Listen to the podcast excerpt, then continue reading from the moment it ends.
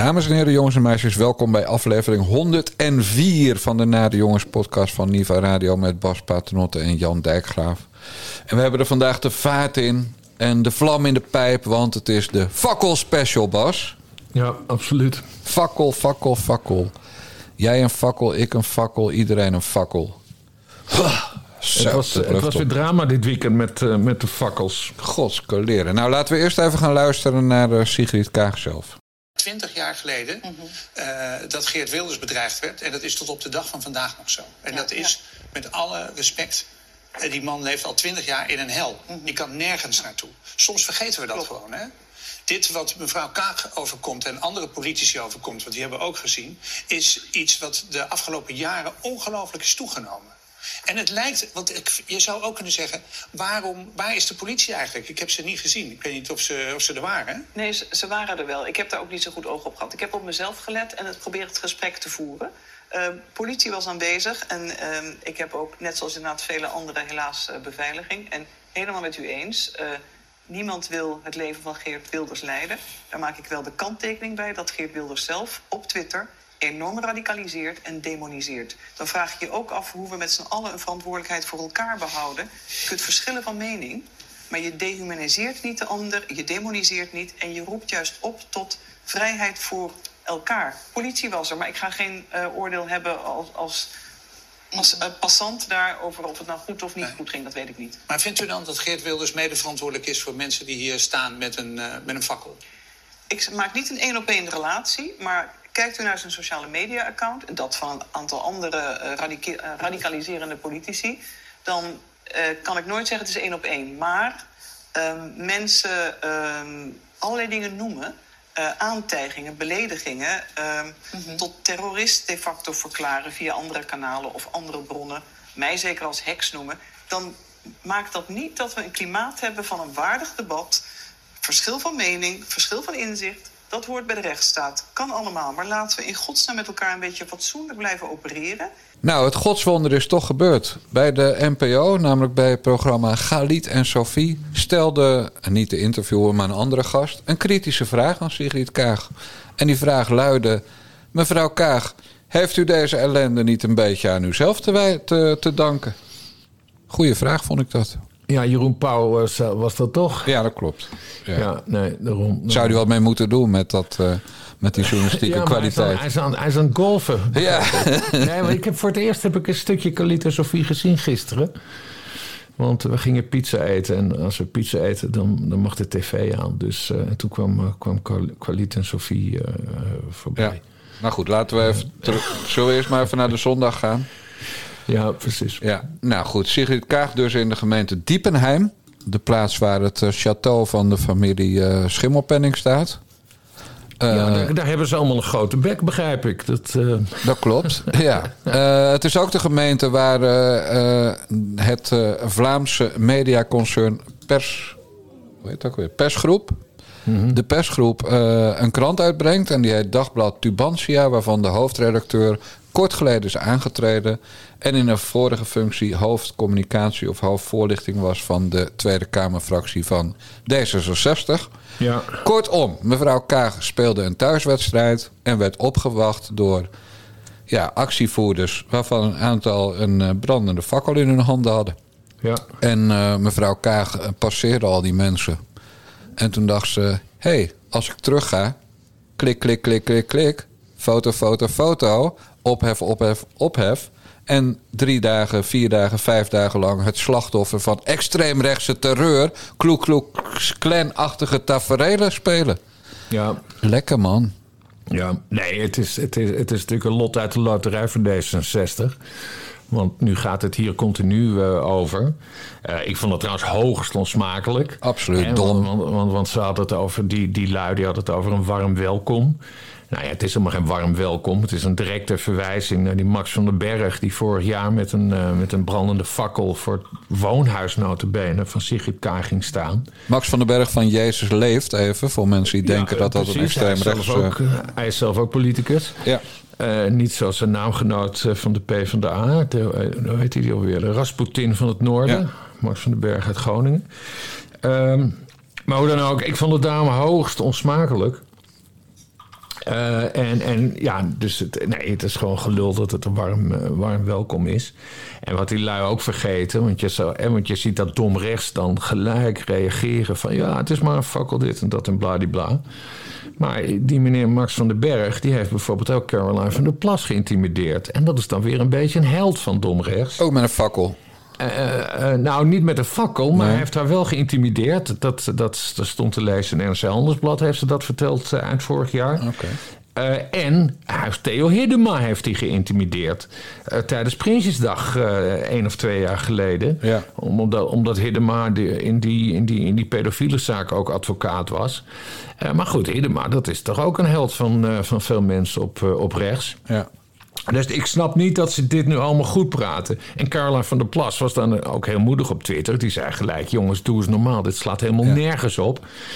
Hetzelfde zei trouwens Raymond de Roon van de PVV. Heel snel. Viel mij op. Oké, okay, oké. Okay. Ja. maar goed, de PVV die weet helemaal hoe erg het ja, is om geïntimideerd te worden. Komen, daar komen we nog op. Omdat, omdat Wilders zo lang... Ja. Uh, daar komen we op. Dat, ik geloof niet dat, uh, dat een stel uh, kneuzen met fakkels... die gewoon verder niks doen met die fakkels... helemaal vergelijkbaar zijn met de mensen die Geert Wilders... een machet in zijn borst willen rammen en willen nee, keven. Maar het, gaat, nee, maar het, is, het is wel vervelend. Het gaat om die... in die het gaat om die intimidatie. Dat is, dat is, dat is gewoon het hele grote probleem. Ja. Want uh, Kaag zelf, die zei erover... en nu we trouwens over het AD hebben... waar Tubantia onder valt... daar gebeurde wel iets aparts mee. Het grote artikel in het AD uh, gisteren... Uh, had de kop... Kaag wil zelf met fakkeldragers in gesprek. Ja. en dan quote van een woordvoerder... Uh, ze baalt dat aandacht naar dit incident gaat. en uh, nee, maar ik, ik, las dat artikel en ik vond het best wel interessant. Dus ik, ik, ik had erop getweet, uh, van, gewoon puur op de verzendknop van, van het AD zelf. Dus dat hij naar Twitter gaat. Dus dan staat die kop erboven. Ja. er stond een accent op de E van zelf. Hè, dus Kaag wilde zelf ja. in gesprek. Waarop ik dus allemaal Kaag-fans achter me aankreeg van... oh, waarom ben jij dat zo aan het benadrukken? Dat, dat ze zelf met die fakkeldragers in gesprek wilden. Nou, dat wilde ik dus niet benadrukken. Dat heeft het AD benadrukt. Ja. En als je nu op die link drukt, staat er... minister Kaag naar fakkelprotest. Ik laat me niet intimideren of afleiden. Ja, de kop is veranderd. De kop is veranderd. Ja, even een belletje van de hoofdredacteur van Tubantia naar het hoofdkantoor. Ik, ik denk dus wel dat het AD, iemand bij het AD heeft gezegd van... Hmm, er, er uh, ontstaat verwarring over ja, deze nu gaan ze kop. niet op D66 stemmen. De, Ja, de- nou ja, precies. Maar apart hè, dat die kop dus zo is aangepast. Typisch terwijl, AD. Terwijl er helemaal niks mis is met deze kop. Want ik vind dit dus, dit tekent dus weer Sigrid Kaag op een bepaalde manier. Dat ze autistisch is. Nee, eh, maar dat ze dus wel een zekere stoerheid in zich Ja. heeft. Want Nee, wat klopt. is er mis mee dat ze ze- zelf met die fakkeldragers in gesprek wil? Nou, dat, dat haalt natuurlijk het beeld ervan af dat ze, dat ze eh, aangevallen werd, min of meer. En dat die fakkeldragers op haar afkwamen. Nou, zij is naar hem gegaan. Exact. Dus dan- Overigens, Bas, voor Ja. ik weer. Het, jij noemt AD, dus, dus nu zouden mensen kunnen denken. de Hans Nijenhuis weer, hè? Die van Mhm. Soumaya Sala en zo. Maar oud hoofdredacteur. Maar Hans Nijenhuis zit in een heel ver warm land bij zijn dochter om haar 24e verjaardag te vieren. Ik Mhm. weet niet of hij daar met zijn Tesla naartoe is gereden of dat hij toch een leeg eh, stoel in een eh, vliegtuig heeft gepakt. Met de gedachte, het vliegtuig gaat toch gelijk dan maar meegaan. Ja. Maar we kunnen dus niet Hans Nijenhuis verwijten eh, dat het AD D66 propaganda aan het bedrijf Nee, is. nee. Hij is trouwens een hardloper, dus ik denk dat hij er naartoe Oh ja. is. Hij zei tegen zijn vrouw dat hij ging hardlopen, Bas. Jij snapt het nog steeds niet. Elke dag een marathon. Ja, Ja, vooral maar in zijn NRC-tijd. Hier, zie je- hier zie je dus wel wat er, wat er gebeurt in die mediadynamiek. Ja. Dus, dus Kaag zegt in allereerste instantie, dus dat is voor welk tv-optreden dan ook. Hè, dit zegt ze dus Ja. tegen het AD. Eh, of althans, een woordvoerder zei dit tegen het AD. Dat ze dus zelf met de fakkeldragers in gesprek wilden. En dat ze baalden dat alle aandacht naar dit incident gaat. Maar ja, dan gaan de magere mannetjes eroverheen. Ja. Eh, de fractievoorzitter Jan Paternotte. eh, verder iedereen eh, die van D66 is van... oh, het is schandalig en het is bedreiging en het is intimidatie. En ik vind juist die nuance van Kaag zelf zo goed. Van ja, ik Ja. wil er zelf met die mensen in gesprek. Ik ben daar niet bang voor. Wat zullen we nou krijgen? En Ja, maar dat was- ook een beetje, beetje bij Khalid en Sofie... probeerden ze dat te laten horen. Maar aan de andere kant toch ook van, ja, het is wel intimidatie en, en, en, en, en dit en dat en bladibla. Dus, dus uh, in die woordvoeringslijn is iets fout gegaan. Want in eerste instantie is het, ze wil zelf met die lui, wilde ze in gesprek. En in tweede instantie is het, ja, het is wel heel erg schandalig dat ze zo belaagd is. Maar nu even de, de visie vanuit Eerstega. Mm Het is geen intimidatie. Het is intimidatie als je inderdaad ook maar één stap naar voren zet met die fakkels. of ze bewust naar voren steekt op het moment dat zij ergens staat. Ja. Kortom, als je dreigende bewegingen maakt met die fakkel. Maar het is wel extreem dom van die mensen met die fakkels. En waarom? Omdat iedereen, en begrijpelijk, de associatie heeft met de fakkeldrager, die Max van den Berg van Jezus leeft, ja. hè, van die christelijke partij, die bij haar voor de deur stond met een fakkel. En dat was wel intimiderend als mensen je thuis opzoeken. Ja. Dus de associatie is.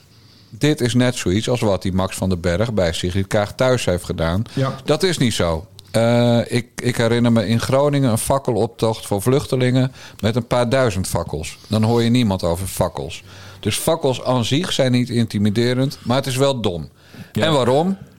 Omdat inderdaad drie, vier dagen in de media het gaat over extreem rechts. Hè? Max van den Berg van Jezus leeft, maar extreem rechts. Uh, en dus uh, in de ogen van Sigrid Kaag de PVV en FVD en F, uh, BVNL en BBB... die allemaal ondemocratische partijen zijn en die verboden moeten worden. Ja.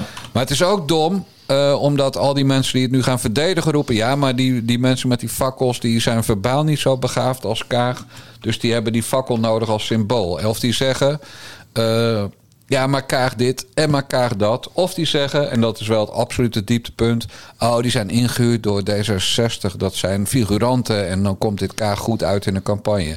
Nee, Lutsers, doordat die sukkels met die, met die fakkels daar vrijwillig gaan staan krijgen de partijen die dit kabinet weg willen hebben, die krijgen een, een, eh, een, een kleine backlash. Die worden teruggeduwd qua uh, succes in de peilingen, omdat er nu even weer wat votes naar Kaag gaan. Ja, want ze hebben zichzelf een figurant gemaakt in exact. de, D66-campagne. Ja, want, want de kiezers die alleen maar naar de publieke omroep kijken... en die maar op één hebben staan... die hebben gisteren gezien Sigrid Kaag bij uh, Galit en Sophie... en later op de avond nog neef Paternotte bij Op 1. Die natuurlijk weer dezelfde slachtofferrol koos. Dus D66 scoort punten bij de ongeïnformeerde uh, oudere kiezer... die niet op Twitter kijkt hoe het nou echt zit. En dat het allemaal heel gemoedelijk eraan toe ging daar in Diepenheim. Sander Schimmelpenning was blijkbaar niet thuis. Zullen we maar zeggen. Dus het is ongelooflijk dom om mee te werken aan de beeldvorming... die D66 en dan met name die magere mannetjes... nu weer de wereld in kunnen slingeren. Ja. Want, Bas Paternotte, waar hebben we al die mensen die gisteren... van D66 magere mannetjes tot Mark Rutte, tot, tot allemaal journalisten... Waar die allemaal gisteren weer op het moral high horse klommen om te vertellen hoe schandalig het was dat Sigrid Kaag werd geïntimideerd en geweld en extreem rechts. Waar hebben we die een dag eerder niet over gehoord? Ja, dat was dat, eh, dat debat dus over, uh, over is geweld, mag, je geweld, mag je geweld gebruiken? Moeten we weer geweld gaan gebruiken? Moeten we weer geweld gebruiken in, tijdens onze klimaatdemonstraties? Want er wordt op dit moment klimaatgenocide gepleegd door de shells van deze wereld, maar dus ook door de politici die subsidie geven aan de shells van deze wereld. En de vraag letterlijk was aan de, de eventuele bezoekers van die bijeenkomst in Pakhuis de Zwijger in Amsterdam, het gesubsidieerde Pakhuis de Zwijger in Amsterdam. Wil je, ben jij bereid om drie tot vijftien jaar de cel in te gaan omdat je klimaatgenocide wilt bestrijden? En ben je, uh, ben je bereid om aanslagen te plegen op objecten en personen? Dat was de vraag. Ja, en 13 tot 15 jaar cel, dat, uh, dat krijg je niet voor eventjes een snelweg platleggen of zo. Voor het vermoorden van Pim Fortuyn krijg je 12 jaar met voorbedachte ja, nou, ik raden. Bedoel dus. maar, ik bedoel maar. Maar daar hebben we dus, dus allemaal niet over gehoord. Ook de Jesse Klavers niet, die het opeens voor Kaag opnamen. En noem ze allemaal maar op. Ook Rutte niet. Dus GroenLinks, een partij die, uh, die vooraan staat om partijen als de PVV en BBB te bashen. Hè? Die partij die heeft zelf Suzanne Kreuger in principe afgevaardigd naar die bijeenkomst in de Zwijger. Ja. Maar goed, toen een commotie kwam dankzij jouw goede vriend Chris Alberts, haakte die af. Ja. Maar die bijeenkomst wordt nog steeds verdedigd door Sibren Koistra, die zichzelf campagnestratege van de Groenen in Europa noemt. Maar die ook campagnestratege van GroenLinks in Nederland is geweest. Ja. Dus GroenLinks. hij, hij staat ook niet meer in Europa, geloof ik. Nee, maar goed, zo, Hij zo is profileert hij zich. Het is allemaal ex. Ja, natuurlijk. Want hè, ze snappen allemaal dat hij gestoord is. Ja. Maar goed, Volkert, is Volkert van der Graaf gestoord of gewoon een, eh, een gewiekste moordenaar? Dat is natuurlijk Ja. ook de vraag. Ja. Maar die Sibren Kooistra is van GroenLinks. Hè? En Suzanne Kreuger is van GroenLinks. En GroenLinks heeft een rijke historie aan terroristische activiteiten. Van de aanslagen op de Shell tot de Macro. Tot de Aad Costo eh, eh, thuis.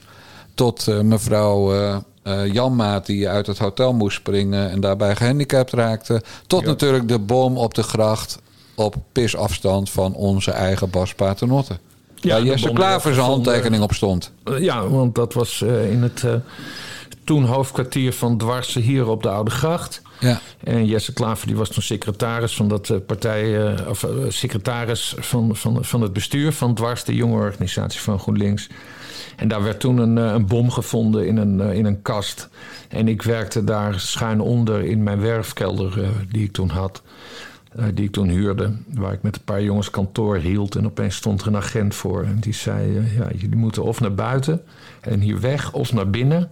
Eh, maar dan mag je niet meer naar buiten, want er is een bom gevonden. Exact. Nou, dat is redelijk beangstigend hoor, hier in de binnenstad van Dat bedoel Utrecht. ik. En dat is dus eh, GroenLinks. met een grote GroenLinks-stempel eh, daarop. Ja. Extinction Rebellion, wat ook meedeed aan, mee zou doen aan dat Ja, debat. absoluut. Want Hanna Prins stond erop. Dat is het uithangbord van Extinction Rebellion. Zij is zeg maar die juriste. Ze is eigenlijk nog jurist in opleiding. Maar zij is die, eh, die juriste die dan eh, nou ja, de juridische kant van Extinction Rebellion leidt. En ze mag dan bij Buitenhof zitten, want ze heeft ook een hartstikke leuk koppie en ze kan goed praten. Eh, maar wat niemand weet, of niemand weet, ik vond het wel opvallend. Zij zit ook in de redactie van dat progressief café dat dit debat heeft georganiseerd. Want Extinction Rebellion heeft op Twitter een verklaring doen uitgaan. Hè, omdat de Ja. Susanne Kreuger van GroenLinks, die, die ging niet meer meedoen. En Benedict de Fiek, hè, de strafrechtadvocaat, ging niet meer meedoen. En toen, en toen hebben zij een soort ambivalente verklaring uitgegeven. Wat een beetje lijkt van, ja, wij, wij, wij wisten ook niet dat het zo ver zou gaan. En, en dit en dat en bladibla. Maar natuurlijk wisten ze dat wel. Want hun eigen Hanne Prins, die was en spreekster... En zit in de redactie. Ja. Dus, dus Extension Rebellion was vanaf het begin op de hoogte... dat het hierover zou gaan. Dus dat was, dat was heel erg, erg bizar. Ja. En we, en we zien gelijk ook de, de dubbele maat erna. Want eh, eh, die, die rel rond Sigrid Kaag, die, die ontstond dus eigenlijk bij... Het gebeurde zondag in Diepenheim. Maar het werd maandag werd het echt een groot ding. Ja. En wat doet Extinction Rebellion op dat moment? Die gaan naar Den Haag en die plakken zich vast aan de deur van het partijbureau van de VVD. Ah, En dat is toch bizar? Dus ik, ik, ik was daar ook natuurlijk op de Dekselse Twitter even over aan het tweeten geslagen. ik neem maar dat je die lui steunde, of niet? Nee, maar nee, want het, waar het mij om ging is van binnen 24 uur worden dus twee politieke partijen geïntimideerd. Sigrid Kaag in, in Diepenheim. Diepenheim, D66. En het partijbureau van de VVD wordt in, eh, in Den, Den Haag, eh, belegerd. Eh, de Mauritskade wordt belegerd door, de- door de extreem linkse activisten van... we gaan niet het adres We gaan niet doxen. Nee. maar goed, dus zij worden belegerd en geïntimideerd. En toen kreeg ik opeens allemaal wat bozige reacties van die Extinction Rebellion-achtige types. En er zat eentje, dat is wel grappig, mevrouw Petra Verdonk heet ze.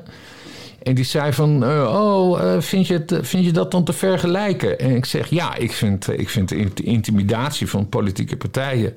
het maakt niet uit of het links of rechts is... dat, dat vind ik heel erg vergelijkbaar. En wie daarvoor is, ja, dat, dat, is eigenlijk fascisme. Je, je moet daar gewoon afstand van nemen. Nou, en dat vond eh, Petra Verdonk, dokter Petra Verdonk... Dokter ook, moet oh ik ja. zeggen, niet zo mooi. Eh, want ze zei, oh, ik laat me geen fascist noemen... en nu ga je op blok... Dat heb ik niet eens gelezen, want toen had ze hem al geblokt. Maar ik las dat vanmorgen. Eh, maar zij is niet zomaar iemand, want dokter Petra Verdonk is universitair hoofddocent participatie en diversiteit aan Ach, het Jezus. Amsterdamse UMC. Zij combineert onderwijs en onderzoek op het gebied van seksen, genderverschillen in gezondheidszorg en medisch onderwijs. Trouwens, wel een heel belangrijk onderwerp. Want je weet dat, uh, dat zwarte mensen ziektes hebben. Mhm. Waar geen medicijnen voor zijn, omdat ze met te weinig zijn in de westerse wereld. Hè? Ja, nee. En, en, dus uh, goed, goede, goede, belangrijke functie heeft ze. Maar dan zou ik zeggen, mevrouw Verdonk, laat, hou je dan lekker daarmee bezig. En, ja. en doe niet van die malle hobby's als Bas Paternottenblokken. En ja, zo. en dat gaat niet alleen om zwarte mensen trouwens. Hè, want ik ken die, die Chinezen. Uh, ja, nee, maar ook uh, vrouwen en mannen met hartklachten. Ja. Die worden verkeerd gediagnosticeerd. Althans, Klopt. de vrouwen ja. dan. Uh, omdat daar, dus daar maakt zij zich ook hard voor. Dus, dus je zou denken, goed. die heeft genoeg te doen in haar leven om zich niet bezig te houden met die malligheid van Extinction ja, ja, en je zou denken dat het een, ook een slimme vrouw is, wat nou, ze het zal zijn. Maar, maar als je niet ziet dat het intimideren van Sigrid Kaag gelijk staat aan het intimideren van de VVD. Namelijk door naar dat VVD-partijbureau te gaan. Ze gingen op auto's liggen, zag ik op foto's. Ja. Ze hebben zich vastgeplakt aan de deur. Dus dan kun je niet meer naar buiten of naar binnen. He, want als je die deur open doet als VVD'er, dan gaat er eentje kermen. Oh, je oh, ja. hebt mijn vinger eraf gescheurd. Aanslag, aanslag. Aanslag, aanslag. Ja. Dus, dus, dus ja, ik vind, je moet het beide afwijzen. Dus je, je moet afwijzen dat die, dat die lui zo, zo stomzinnig daar hebben gestaan met zo'n fakkel. En je moet afwijzen dat, dat er lui zijn die zich vastplakken aan, aan, aan, aan zo'n deur. Als je dat onderscheid niet maakt, dus als je zegt het een kan wel, het ander kan niet, nou ja, dan vind ik dat je een heel dubieus moreel beeld hebt van hoe dingen gaan. Ja. Ik vind gewoon politici niet intimideren. Ik vind dat, zo ingewikkeld is het. Ik niet. vind dat met, stil, met fakkels stilstaan en niet dreigen richting een politicus kunnen. En ik vind je vastplakken aan de deur van de VVD ook kunnen. Dat is gewoon gebruik maken van je demonstratierecht. En ja, in nee, geval. Wel, maar het gaat mij om het onderscheid maken. Ja, nee, dat moet je niet doen. Het is allebei, het is allebei prima. En het eerste is dom bij Kaag. En het tweede ja. is, ja, weet je. Stel nou dat hier in Eestega, hè, dat, dat er 25 van die veganisten komen met een rugzakje en, en hun plastic schoenen. Hè, want leer mag niet. En die komen hier de oprit op. Dan zeg ik wel, beste mensen, uh, even opzouten van mijn erf. Ja. Als ze dan op de, op de straatweg komen gaan staan, op de dijk met z'n allen. En ze gaan liedjes zingen of uh, nee, ballonnen oplaten doen ze natuurlijk niet, want dat, dat mag nee. niet. Nee. Maar uh, ja, pas. Uh, blazen en ze zijn om, hè. Ja. Ik denk ook dat dat is waarom ze niet in Eestega op de dijk komen staan. Omdat je dan in de open wind staat. Dus vanaf windkracht 2 dan, dan, wij, dan waaien ze van de dijk af.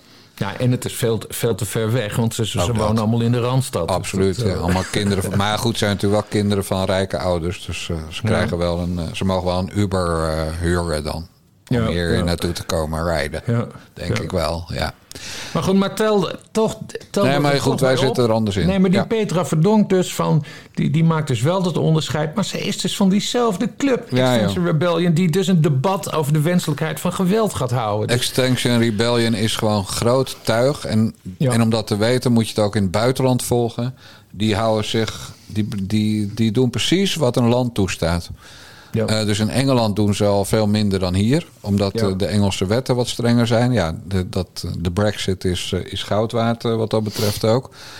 dus die hoeven niet meer aan de Brusselse regels alleen maar te voldoen. Maar, maar de Extinction Rebellion is levensgevaarlijk voor normale mensen. Zeker nu vandaag bekend werd dat de verafgouden waterpomp... waar we allemaal aan moeten voor duizenden euro's... Hmm. Dat die een nog grotere aanslag op het klimaat doet dan uh, wanneer je geen waterpomp neemt. En dat komt om dus dat bijvoorbeeld in nieuwbouwhuizen eigenlijk volgens de huidige regels al geen waterpomp meer kan worden aangelegd vanwege de klimaatbelasting van een nieuwbouwhuis. Hmm. Uh, en er is weer een, een trucje bedacht, een geitenpaadje noemen ze het zelf ook. Uh, waardoor het nog even wel kan, bouwen met waterpompen. Maar het wacht is natuurlijk op een Johan Vollebroek van de waterpompen die gewoon gaat eisen dat, dat het bouwbesluit overal wordt nageleefd. En dan is het einde van de waterpomp. En dat is natuurlijk een van de dingen waar Extinction Rebellion heel erg voor is, voor de waterpomp. Ja, wat is het alternatief voor de waterpomp dan? Gas. Oh, oké. Okay. Nee, als je, als je uh, een gasleiding aanlegt, dan heeft dat. Kijk, de, dat gek is dat de milieubelasting van een waterpomp zit in het apparaat zelf. Aan de ene kant zit er een koelvloeistof in, mm-hmm. die het klimaat zwaar belast. Maar aan de andere kant gaat zo'n kring maar 15 jaar mee. En is die ook groot en zit er dus veel materiaal in. Ja. Waaronder plastics en metalen. En dat is ook allemaal milieubelastend. En die komen dan na 15 jaar al eh, ergens in een recyclingfabriek. Uh, dus het is ook weer puur uh, ja, tekentafelwerk. Maar het is wel tekentafelwerk dat opeens de waterpomp helemaal ter discussie stelt. Lees nou toch eens de Telegraaf en het Algemeen Dagblad, Bas Ja, maar goed, waterpomp en zo, het staat zo ver Ja, bij mij staat het ook ver van me af. Maar mevrouw Dijkgraaf wil er graag heen. En ik heb vanochtend echt keihard op de rem getrapt. Wij gaan niet het milieu extra zwaar belasten, Thea Dijkgraaf, heb ik gezegd. Zeker niet omdat ook onze portemonnee nogal zou belasten. Ja. Ja, kijk, ik woon in een rijksmonument. Hè. Ons huis is uit 1600 zoveel. Dus we mogen niet eens een waterpomp ophangen of... Uh, of hoe heet het? Van die, van, die, van, die, van die dingen op het dak. Hoe heet dat? Zon, uh, zonnepanelen. Zonnepanelen.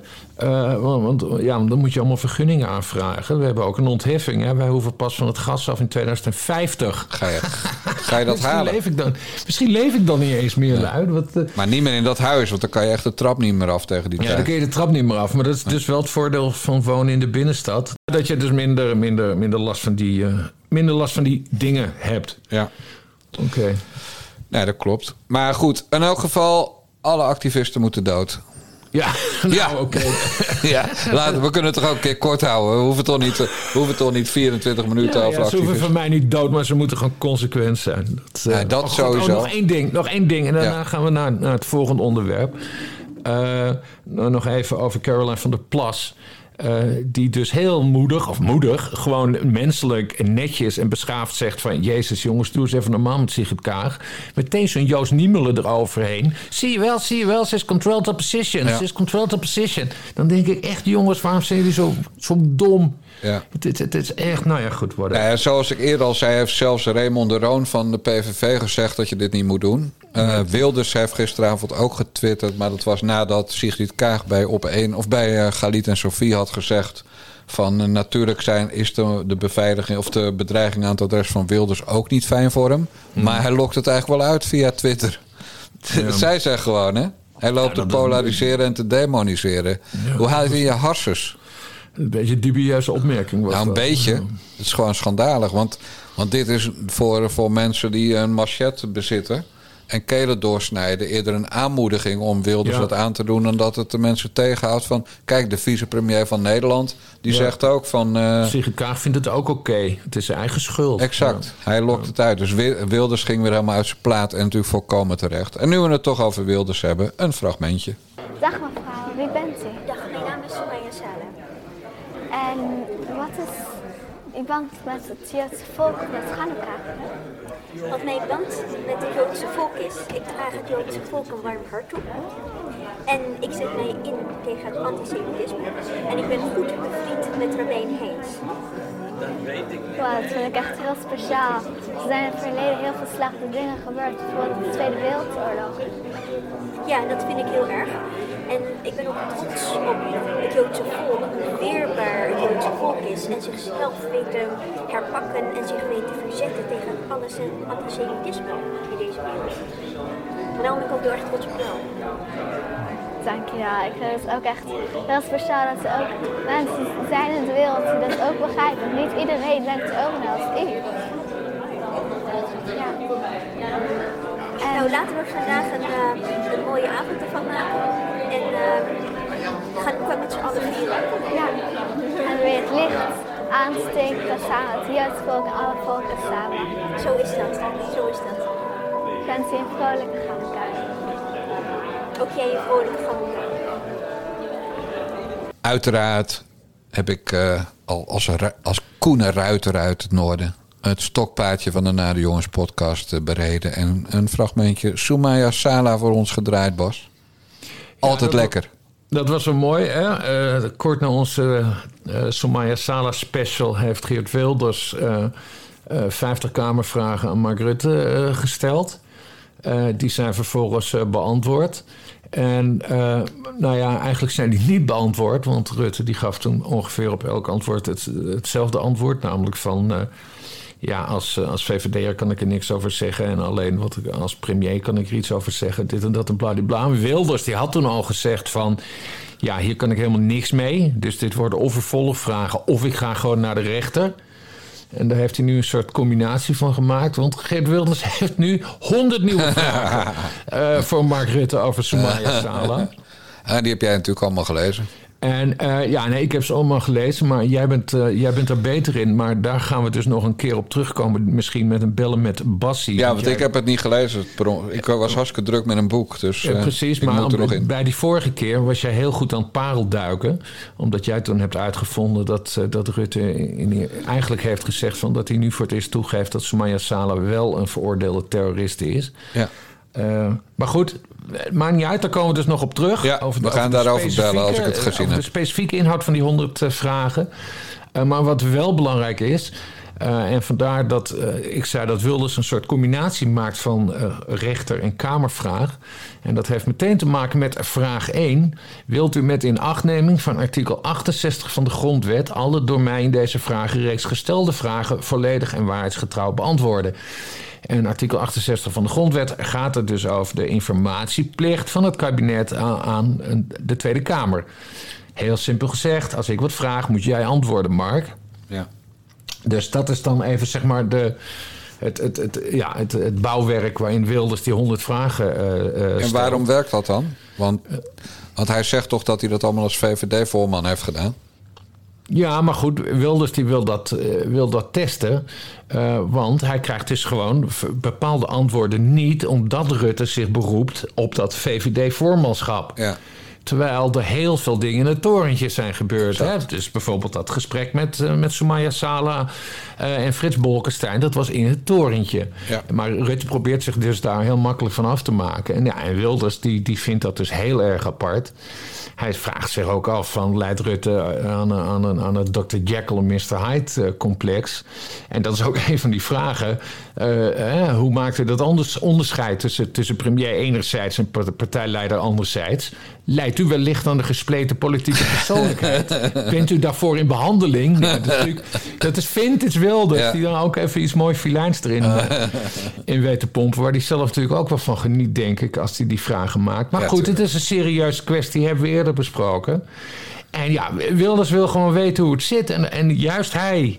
Ik bedoel, hij stond, hij stond op, het, eh, op, de- op het lijstje van mevrouw, eh, van mevrouw Salen en de Hofstadgroep om Ja. geliquideerd te worden. Wat zullen we nou krijgen? Geert Wilders die moet gewoon antwoord krijgen. Ja. Dus dat wordt, eh, dat wordt, dat wordt vervolgd. Maar we komen er nog wat nader op terug, omdat jij dus ook nog even gaat parelduiken. Ja, maar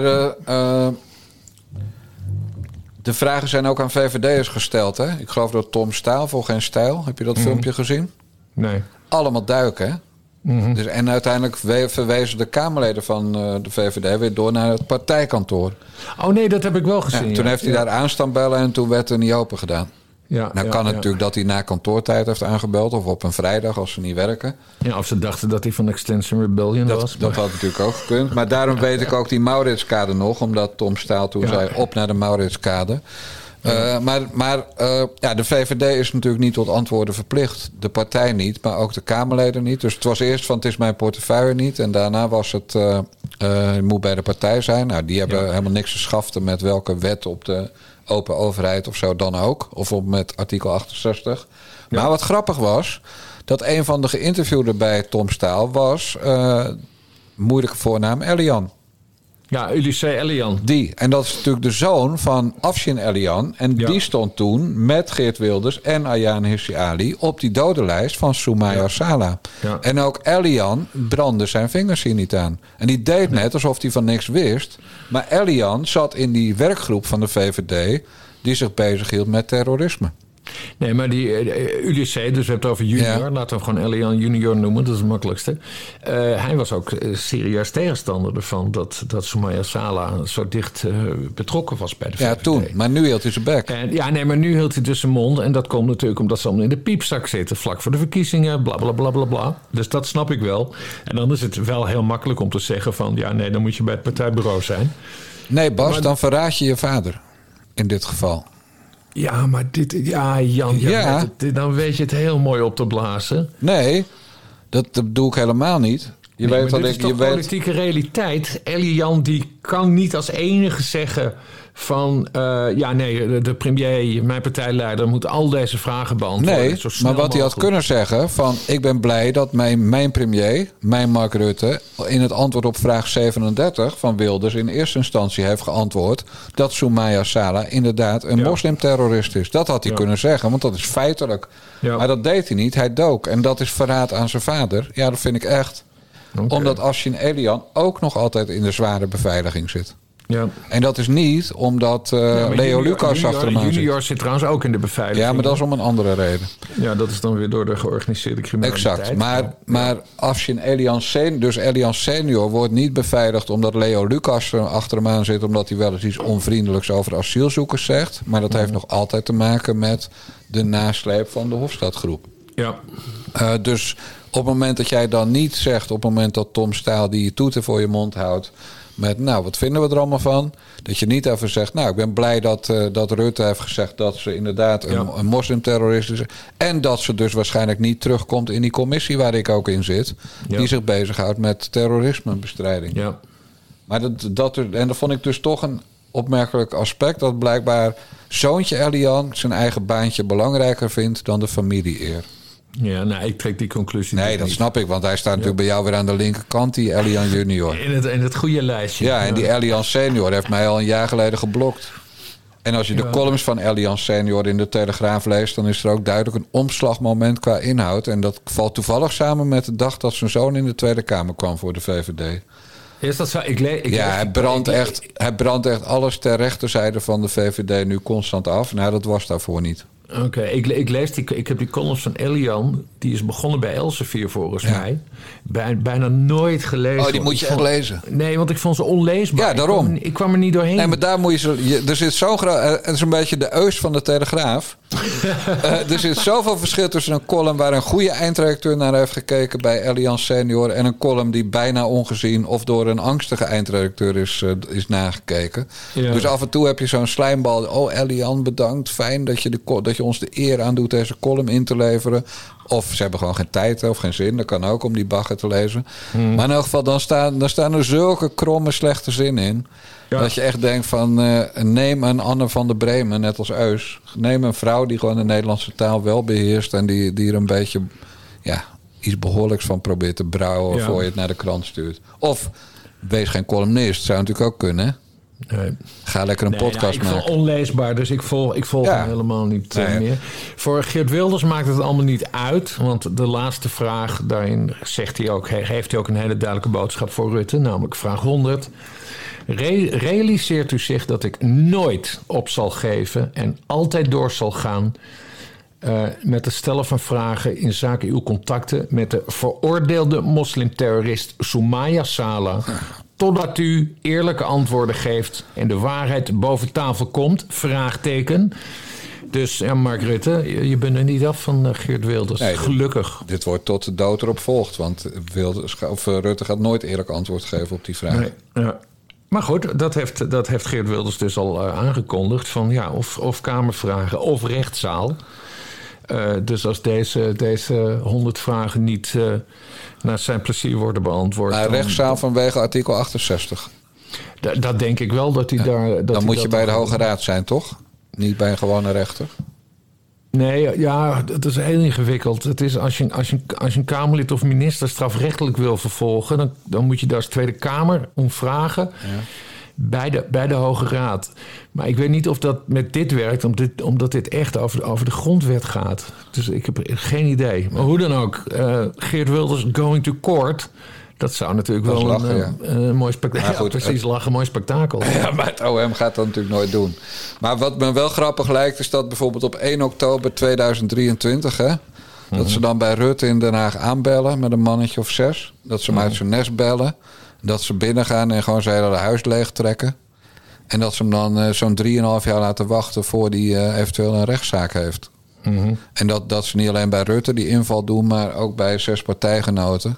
In, eh, zeg maar in de Soumaya Sala kliek. Hoek. Ja, Eh, en, en dat ze die ook drie jaar laten bungelen. En dat Rutte dan in afwachting van de zaak natuurlijk moet aftreden onmiddellijk. Hè? Dat, dat Sigrid Kaag als integere vrouw het vertrouwen in hem opzegt. Van ja, hij is nu verdacht van criminele activiteit. Misschien heeft hij ook wel een vloertje gekregen van iemand, Rutte. Eh, en en een hijskragen ingehuurd om, om zijn, uh, zijn, zijn, zijn schuifpui over, het, over de flat te tillen. Ja. Dat lijkt mij leuk, man. Drieënhalf jaar. En dat, dat ik dan zijn biografie uitbreng met mijn verhaal, Mark Rutte. Ja, ja daar, heb ik, daar heb ik zo'n zin in. Ja, en dat allemaal dankzij Geert Wilders. Oké, nou geweldig freestylen dit zeg. Ja, ja. En, en als dan dat boek uitkomt, dat ik, uh, dat ik dan zo'n zo'n sticker op de voorpagina doe, of op de cover doe, weet je wel. Met gegarandeerd vol met leugens erop. Ja. Want ja, je, je, of fictie, gewoon het woord fictie. En dan zegt Mark Rutte, dit is het eerlijke verhaal. En dat ik dan als uitgever... Dat verkoopt, dat verkoopt, als een tiet gewoon. Ja, natuurlijk. Als uit, hij zegt dan, dit is het eerlijke verhaal. Zo is het allemaal echt gebeurd. En dan doe ik er zo'n sticker op. 100% gegarandeerd, alles gelogen. Weet je wel? Ja. ja oh man, dan een handel is dat. Ja. Al die VVD'ers eh, die baantjes aan hem te danken hebben, gaan dat kopen. Echt allemaal.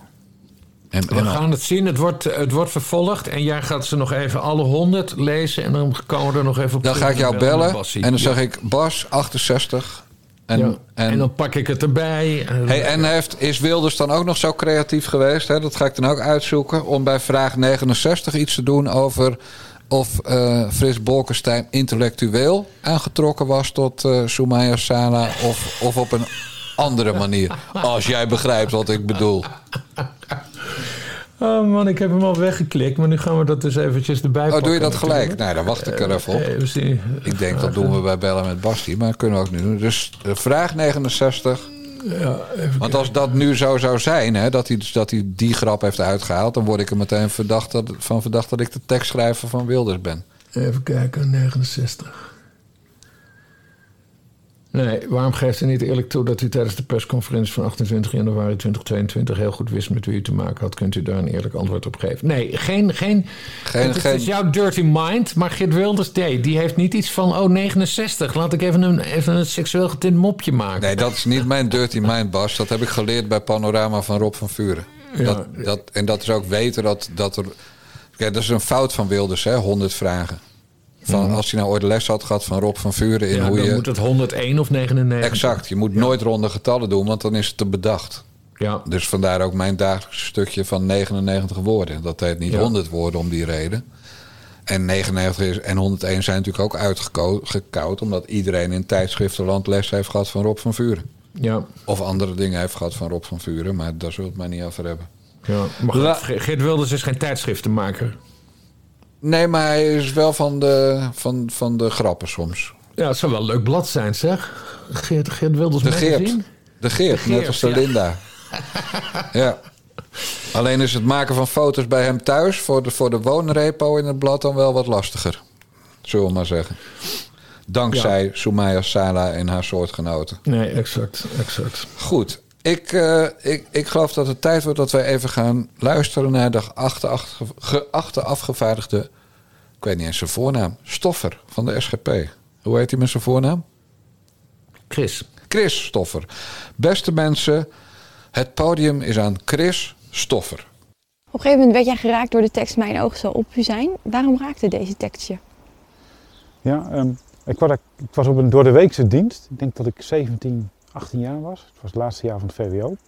En uh, werd gewoon heel plotseling. Het werd gelezen. Er werd niet eens over gepreekt. Maar het, en één keer was er God een soort pijltje afschoot van...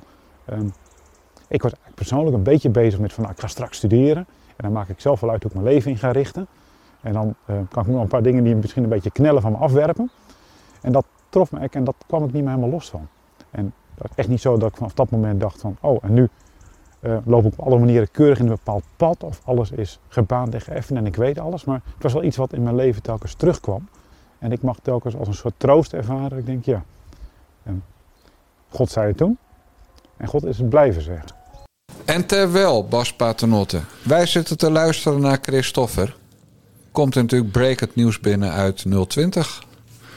Oh, Ze vertel. is vertrokken. Ze is weg. Het wethouderschap in Amsterdam past minder goed bij me dan ik van tevoren had gedacht. Oh, ik zie Ik zit niet meer lekker in mijn rol. Shula Rijksman is opgetiefd. Oh, wat goed zeg.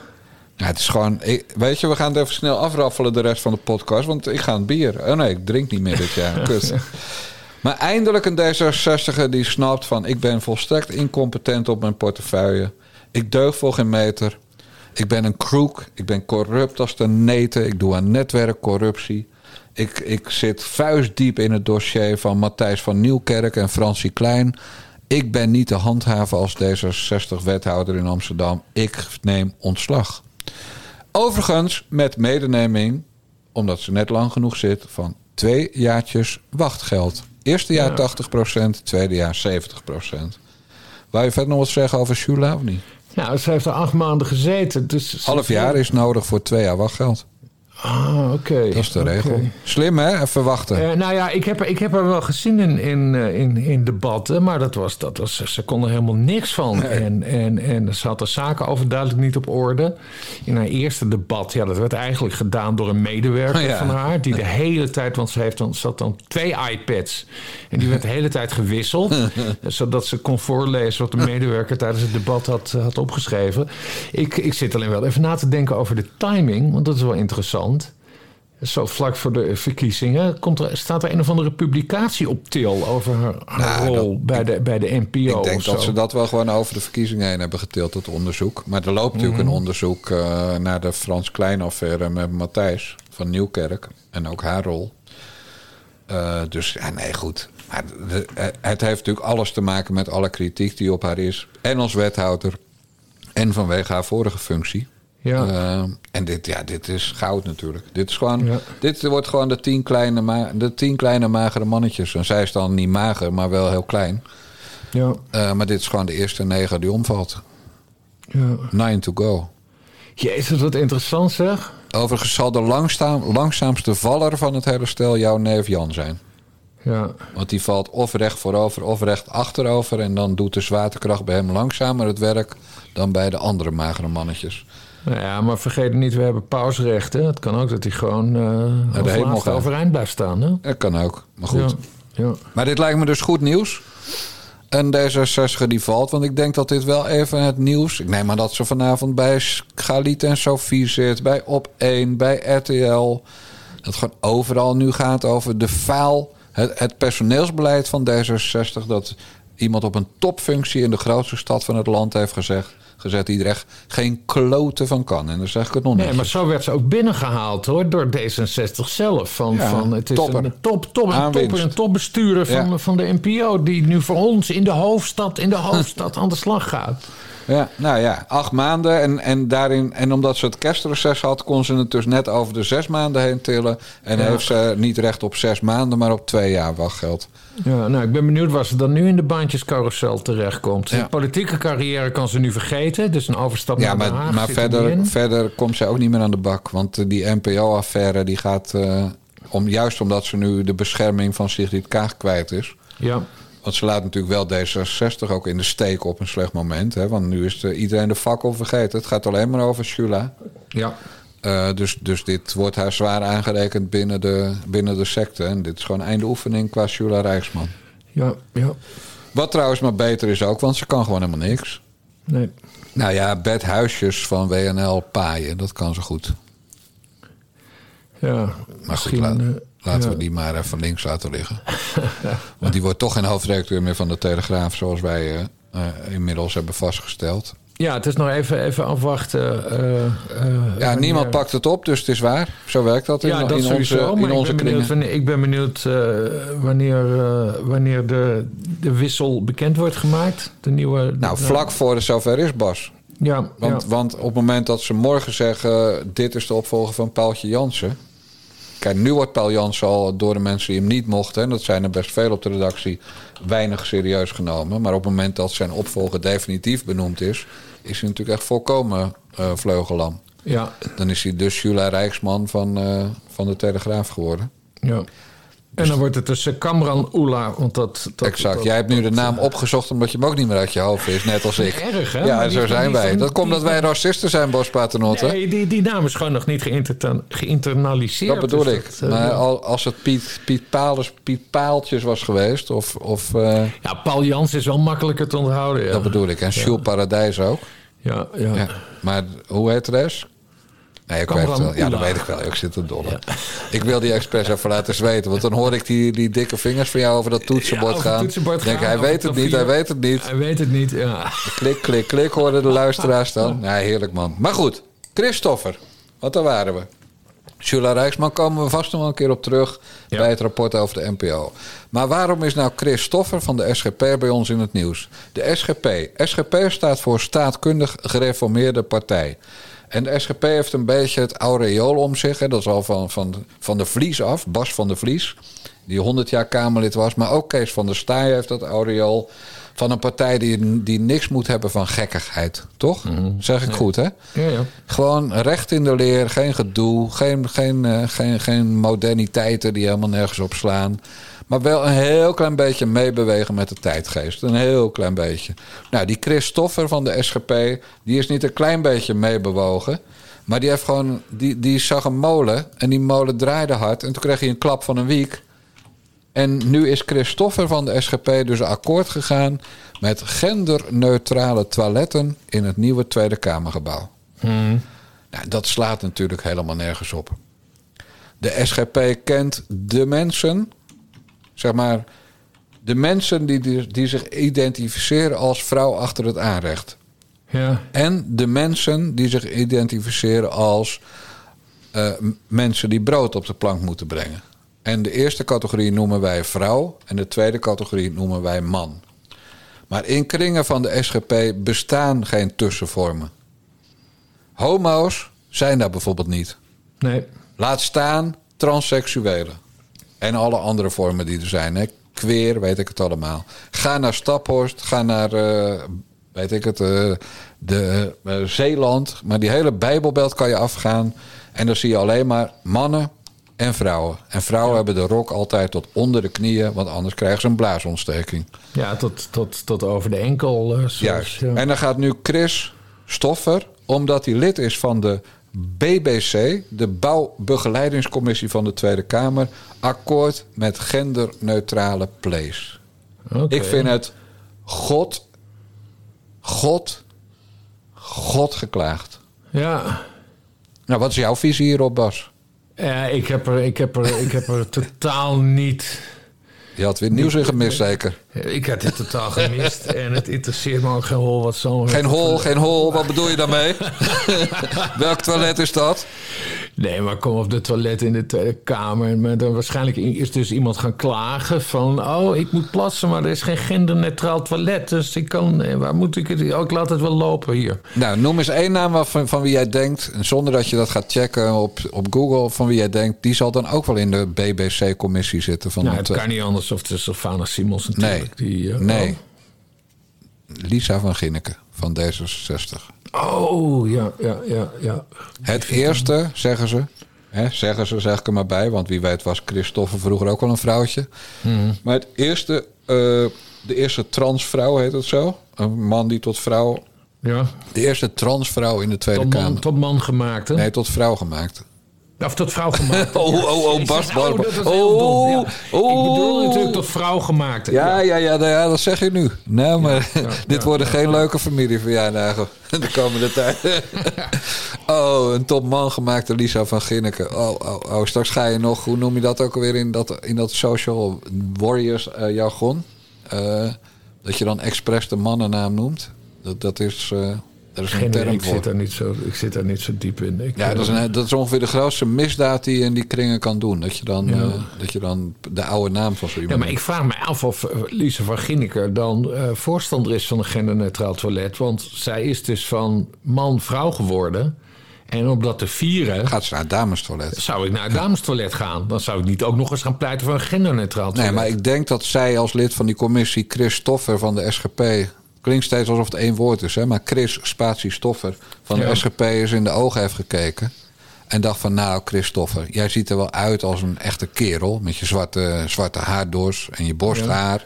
En je spierballen en je, en, je, en je plofkuiten van het wielrennen. Dus je bent wel echt een kerel om te zien, Christopher. Maar ik zie in die oogjes van jou, die donkerbruine oogjes van jou... zie ik dat je eigenlijk veel liever vrouw wil worden. Jij wil in transitie, Christopher. En omdat ik het heel fijn vind dat er dan eindelijk voor de SGP een vrouw in de Tweede Kamer komt, ga ik jou steunen, Christopher, dacht Elisa van Ginneken. En oh mijn god, dit is echt weer een typische bizarre dijkgraftheorie die totaal afleidt van de kern. En, en nou, de kern is dat Christopher dan... Ik denk nu dat Christopher stiekem een vrouw wil zijn. Nee, dat denkt Lisa van Ginneken. En daarom heeft ze in die commissie ervoor gepleit dat er genderneutrale toiletten komt voor de fase dat Christopher in transitie gaat.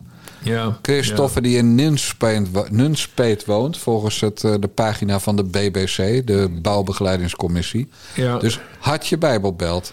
Door meer in het midden dan in Nunspeet kan je niet wonen. Ja, ja nou, dus, of, of, Christopher werd zo moe van dat... Uh, gezeik over die, over die... Dat hij van het gezeik af wilde zijn. dat hij van het gezeik af wilde zijn en een derde soort toilet toestond. Ja, het kan ook allemaal. Oh ja, goed. Oh, Mooi man. Maar goed, nog iets serieus over de bouwbegeleidingscommissie. Want die hebben nog een heel belangrijk besluit genomen. Wat jou dus ontgaan is. Omdat je het nieuws niet hebt gevolgd gisteren. Je zal weer een van de stom debat hebben zitten kijken. Nee, ik was dus bezig met, met Sigrid Kaag en... Eh, eh, Wat raar is, want je hebt altijd een vrije dag op maandag. Ja, maar, ja, maar ik wilde dat toch even volgen een beetje. Oh, oh, oh, ja, oh. Je bent gewoon Ik was gewoon aan twitteren, daar komt het op. Oh, dat bedoel ik, zeg dat dan. Tijdens het poepen twitteren, ja, dat doen we toch allemaal, Bas. Ja, maar goed, een ander belangrijk besluit. Vak K, dat is het vak waar de kabinetsleden altijd zitten tijdens vergaderingen als ze op rapport komen bij hun baas, de Tweede mhm. Kamer. Vak K wordt in het nieuwe gebouw 37 centimeter in hoogte verlaagd. Oké. En waarom? Kamerleden hebben geklaagd dat als zij bij de interruptiemicrofoon staan, ze omhoog moeten kijken naar vak K. Oftewel, dat vak K, wat ze ook echt doen, dus juist die symboliek zou ze juist zijn, doen ze nog wat hoger dan nu. Maar omdat ze dan neerkijken op Kamerleden. Daarom moest vak K verlaagd worden met 37 centimeter. Ten eerste, ze kijken ook neer op, uh, op de Kamerleden, dus had ze maar een meter hoger gezet. Ja. Ten tweede, waarom 37 centimeter?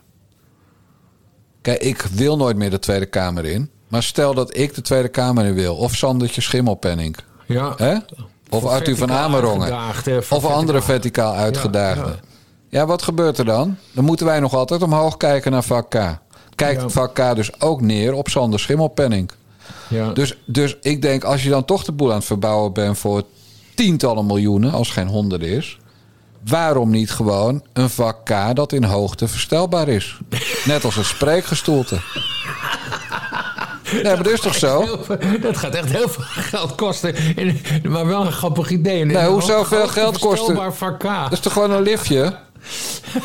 Je doet er gewoon een, lift bij de interruptiemicrofoon hè, om, het lift, om het klein te houden. Of een lift onder vak K. En dan zeg, op een, net als wanneer iemand gaat spreken, dan gaan, lopen ze ook naar, dat spreek, uh, naar die spreekplek. En dan wordt er een glas water voor ze neergezet. En dat, dat ding waar hun tekst op ligt, uh, wordt even omhoog of omlaag gedaan. Omdat niet elkaar. Dus dit, gewoon staat er een Sander Schimmelpenning voor de interruptiemicrofoon. Of Wiebren van Haga, die, die maar weinig groter is dan Sander Schimmelpenning. Of Esthertje Ouwehand, hè, want vrouwen zijn nog altijd gemiddeld kleiner in Nederland. Ja, Dan moet gewoon vak K nog verder zakken dan 37 centimeter. Maar staat er een soort halve reus als Wilders uh, voor, de, voor de microfoon.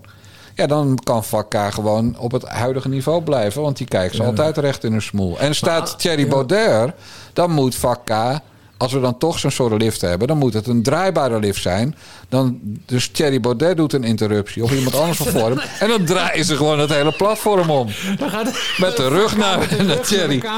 Ja. Kijk, zo, dan, hoef, dan, dan kan Thierry dus nooit zeggen... meneer de jongen, u draait uw rug naar, naar mij toe. Want dan is dat de schuld van de techniek. God, toevallig Thierry Baudet of Freek Jansen staat hier. We draaien... Hé, hey, hey, nu ging net vak K, draaide net 180 graden om. nou, dat is toch gaaf? Ja, Wordt toch Ja. allemaal veel levendiger? Ja, maar ik zit nu ook te denken van gewoon al die 150 stoeltjes. Daar, daar moet ook een soort liftmechanisme in komen. Ja. Zodat als ze gaan stemmen, wie is voor? En dan hoppen dan omhoog en wie is tegen? Ja, voor is positief, dus dat is omhoog. En, en tegen is negatief, dus dan moeten ze in de grond. Ja, dan zakken ze ook nog eens in de grond. Ja, helemaal. En, en, En, die, en, en, en als er een motie van wantrouwen is en het kabinet valt, dan, dan zakt Ja. Ook nou, in de zakken, zakken, zakken. Gewoon sinkhole. Gewoon keihard naar beneden donderen. Want anders komen ze weer terug. Dat deden ze de vorige keer ook. Krijg je ze allemaal weer terug, die lui. Oh man. Nou, Oh, zoiets- Dijkgraaf had in de bouwbegeleidingscommissie gemoeten. Nou, eigenlijk Dat, wel. Maar goed, ja, de familie Dijkgraaf. Ik was trouwens een, eh, een vraag bij... eh, of ik niet. Maar eh, die Diederik Ebbingen, ben jij toch een fan van? Nee, totaal niet. Oh, nou goed, die heeft een of, andere, een of ander programma met, met een soort BN'ers. Rutger en zo, en Meili Vos en Mona Keizer. Een spelletje zit daar ook in. En in dat spelletje was er een quizvraag. En dan moesten ze eh, een woord omschrijven. En dan moest de ander zo snel mogelijk raden welk woord dat was. Dus bijvoorbeeld dikke neef. Of een neef met zeiloren van Bas Paternotte. En dan was het antwoord Jan Paternotte. Snap je? Ja, ja. Dat concept. Dus toen werd er... eh, toen was, stond opeens Dijkgraaf. En dan hoorden ze natuurlijk te zeggen... de baas van een waterschap. Ja. Of eh, minister van eh, Onderwijs. Of vreemdgaand SGP-ex-Kamerlid. Ja.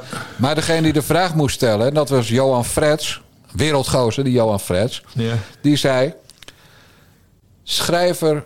Dagelijks schrijven van een briefje.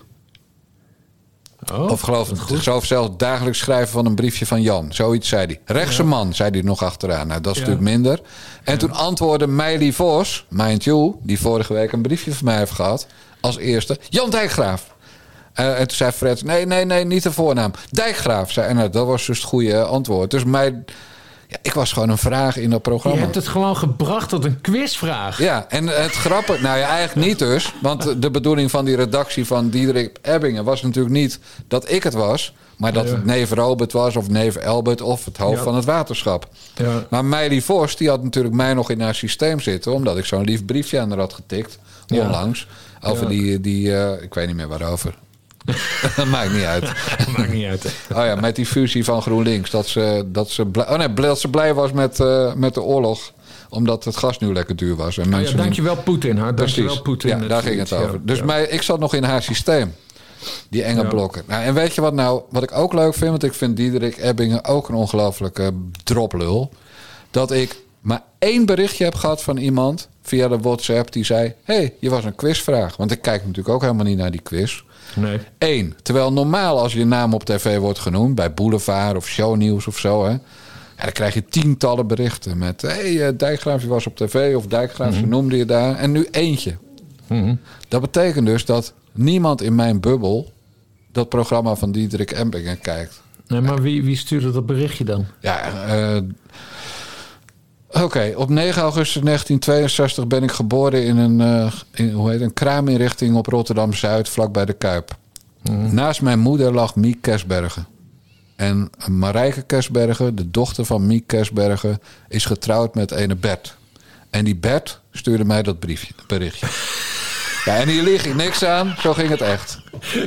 Ik dacht, dit wordt een hele anekdote die eindigt met van... Oh, het was dus Litouwers, maar, maar het was dus Bert uit Rotterdam. Het was Bert van uit Nieuwekerk aan de IJssel. Bert van Marijke. En, en dankzij die eh, Miek, hè, wat, wat de beste vriendin van mijn moeder werd later.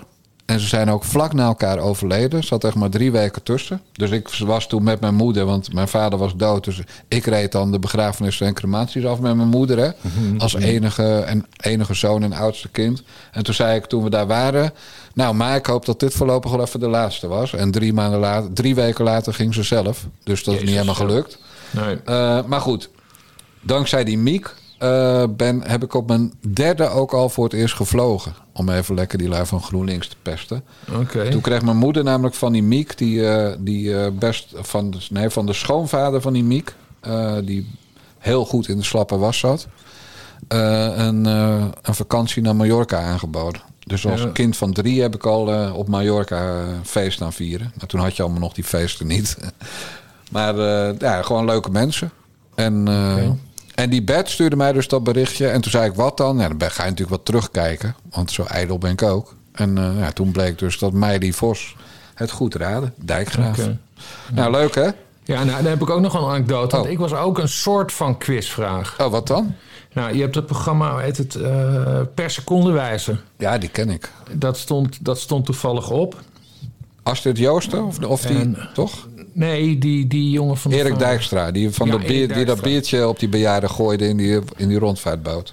Ja, en, en daar was dan, eh, die begint dan zijn vragen altijd met een, eh, met, een, met een soort thema-aanduiding. En dat doet hij dan vaak met een anekdote. En hij begon een anekdote te vertellen over Dries Roelvink. Dat eh, Dries Roelvink, die had zijn autobiografie geschreven. En die liep op een gegeven moment over de PC Hoofdstraat. En toen, eh, daar zat Harry Mulisch een kop koffie te drinken. Die daar echt serieus vaak koffie dronk. Dus eh, Dries en Harry Mulisch kenden elkaar ook. En eh, Dries vertelt dan zo, of althans dat vertelt hij Dijkstra... dat, dat Dries dan ook zegt, ja, Harry Mulisch, hè, toch wel de maestro.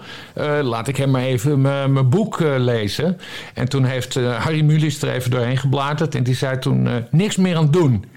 Dus ik kaart lachen. Ik denk, maar wacht eens even, ik ken deze anekdote. Die had Dries aan mij verteld. En het interview dat ik met hem had in HP de Tijd 100 jaar Ja. geleden.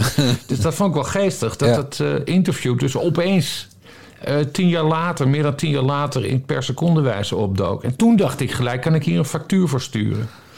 Maar je werd niet dus genoemd. of dat- nee, ik werd zelf niet genoemd. Nee, dat is dan toch weer maar ik dacht, het komt wel uit mijn interview, verdorie. Dat wil ik eh, factureren. Nee, ik denk Dus, dat het niet lukt, Bas. Nee, Ik denk niet nee. dat jouw woorden ook waren die dan eh, in dat interview stonden. Nee, het waren de woorden van, eh, van. Dries dus. Dries zal wel gefactureerd hebben. En, en, en als ze niet meteen betalen, een mannetje erop af hebben gestuurd. Ja, nee, Dries is op de penning hoor. Die, eh, Daarom. Ik heb, het hem ook, ik heb het hem ook niet verteld. Ik heb nog wel contact met Dries, maar... Gaat het goed met Dries?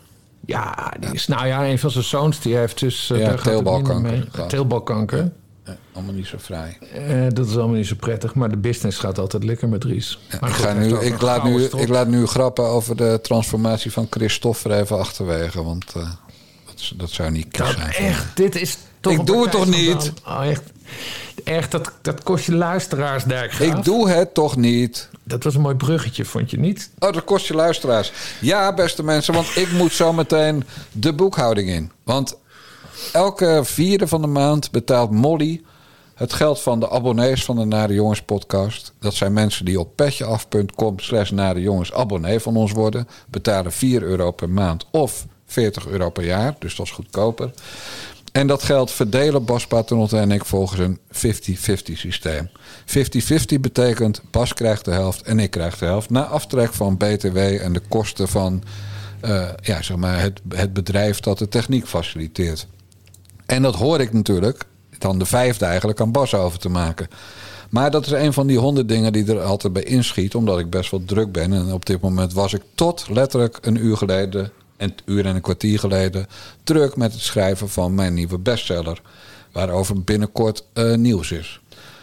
Dus ik heb Bas beloofd dat ik vanmiddag de gegevens voor de factuur ga opsturen naar hem. En dan stuurt Bas altijd een A4'tje per mail waarop staat zijn adres, de datum, mijn adres en het woord factuur. En dan naar de jongens en een bedrag en onderaan zijn Giro-rekening. Geen logo heeft hij. Er zit geen, geen enkele show, show, show aan dat A4'tje. Het is, het is gewoon net alsof een kleuter voor het eerst een typemachine heeft gezien... en een fake-rekening heeft zitten tikken. Ja, en die vormgeving gebruik ik al sinds 1997. Dat, be- dat is precies wat ik bedoel. Ja, dat is precies wat ik bedoel. Ja, ja. en als je 30 jaar eerder eh, die vormgeving had bedacht, zou je het nog op een oude typemachine tikken. Maar goed, ik moet dus eh, als de wie er weer ga, eh, de afrekening met Bas Paternotte gaan regelen. Want ja, we hebben inmiddels 966 abonnees. Dat zijn mensen die ons dus of 4 euro per maand betalen of 40 euro per jaar. Voor het maken niet zozeer van deze podcast, want deze is ook voor de mensen die het niet kunnen betalen. Of de mensen die het niet willen betalen, die De krenten. freeloaders, ja. De freeriders. Eh, maar de mensen die het wel doen, die krijgen dus elke week ook nog een Bellen met Bassie eh, podcast. Waarin ik Bas Paternotte eventjes bel over een actuele kwestie. En dat wordt een van de komende dagen dus de 100 vragen van Geert Wilders. En nog wat seksueel getinte dingen van Frits Bolkestein en Soumaya Sana. En ze krijgen elke zondag de podcast uit de Bassie en Jan Moskee. Waarin wij onder andere christelijk cabaret brengen. Gebed van een dominee uit Staphorst. Nou, en meer van dat fijne dieptewerk. Zeg. Levensbeschouwelijke. Exact. Ja, Ja. een levensbeschouwelijke ding. Kortom, dan, dan een, een kijkje in de ziel van de mensheid. Eh, en, en dan staan er ook wel fakkels als je binnenkomt in de moskee. Maar daar bedoelen wij verder niks kwaads mee. Nee, warm onthaal. Dat bedoel ik. Dus, lieve, lieve, lieve beste mensen. eh, wij gaan afscheid nemen. Maar niet nadat ik de abonnees die er afgelopen week bij zijn gekomen ga noemen. En dat doen wij altijd als volgt. Wij verwelkomen deze week als nieuwe abonnees bij de Nare Jongens podcast via petjeaf.com slash Jongens. Timon, Louise, Luc, Tommy, Rogier, Wiel, Raymond, Hans, Edith, Rinus, Dave, Janine, Koen, Petra, Arjan, Bert en Jacomine. Nou Bas, het gaat weer lekker. Ik tel vijf vrouwen deze keer. Op En er was een Biel of Bien? Wiel, Diel? Wiel, Willem, Isaac, Eduard, Lodewijk. Oké, is dat een jongens- of meisjes? Dat is een jongensnaam. Wie noemt zijn kind nou Wiel? Ja, ik denk dat het uit Zeeland komt of zo. Maar goed, ik ga geen AVG-gegevens... eh, behalve van die Bert, die woont niet in Nederland. Maar verder geef ik geen AVG-gegevens. Oké, nee, dan tel ik vijf vrouwen voor onze Op de diversiteitskaart. 18 nieuwe. Ja, Dus dat betekent dan dat we steeds beter scoren qua percentage. Ja. Maar de mensen die naar petjeaf.com slash naar de jongens gaan... en alsnog abonnee worden... en die gaan op het moment dat we door de duizend abonnees gaan... en dat kan nooit lang meer duren... gaan ze ook een uitnodiging krijgen... voor het grote Bassie en Jan podcast-event... tussen de alpaca's in Estega. En dan krijgt u een meet and greet met Bas Paternotte. U mag op de foto met Bas Paternotte. U mag een chocomel of een rooibos thee drinken met Bas Paternotte, want Bas drinkt geen alcohol meer. U eh, mag kijken en luisteren hoe wij live een Naar de Jongens podcast opnemen bij de alpaca's. En u mag natuurlijk proberen de alpaca's te aaien, maar soms houden ze daar niet van. En dan krijg je een flats in je bek. Dus dat moeten we even zien. Er is één probleem op logistiek gebied. En dat is de vergunning. Wij wonen hier met de alpaca's aan de straatweg in Eerstega. Iedereen die de KVK kan, eh, kan vinden in Google, die heeft het adres wel gevonden. En soms komen er ook gezellig mensen langs. Maar er kunnen hier geen duizend auto's langs de straatweg staan. Daar is het gewoon simpelweg te klein voor en dan hinderen we de buren. Dus we hebben besloten dat alle auto's moeten worden geparkeerd in Oosterzee of in Lemmer op de daartoe bestemde parkeerplaatsen. Bijvoorbeeld bij de Poi supermarkt, de Jumbo supermarkten, de Albert Heijn supermarkt, de voormalige Spar supermarkt en alle andere parkeerplaatsen in Lemmer. En dat u dan lopend naar de alpaca's komt voor eh, ja, het grote Basje en Jan Verstijn. ja. Goed idee was dat van jou. Het heeft logistiek het een en ander in eh, voet in adem. Dat wordt een hele... hele- en, en, en op zich hè, allemaal hartstikke prima. En ik heb ook niks tegen mannen. Maar Jezus Christus, wat een hengstebal gaat het worden, Bas. Ja, ja, ja. Nou, dat was hem. Heb ik nou genoeg reclame gemaakt of moet ik het nog een keer doen? Ja, nog even zeggen. eh, de- Petje, wat is die Nou, dat is goed. Nee, dan doe ik het wel gewoon helemaal hoor. Gewoon netjes standaard saai. Dit, beste mensen, was de 104e aflevering van de Nare Jongens podcast van Niva Radio. Wil je ook bellen met Bassie Podcast en de Ecumenische Kerkdienst uit de Bassie en Jan Moskee ontvangen? Abonneer je dan via petjeaf.com slash. En ik zeg tot volgende week en de mazzel. Doei, doei.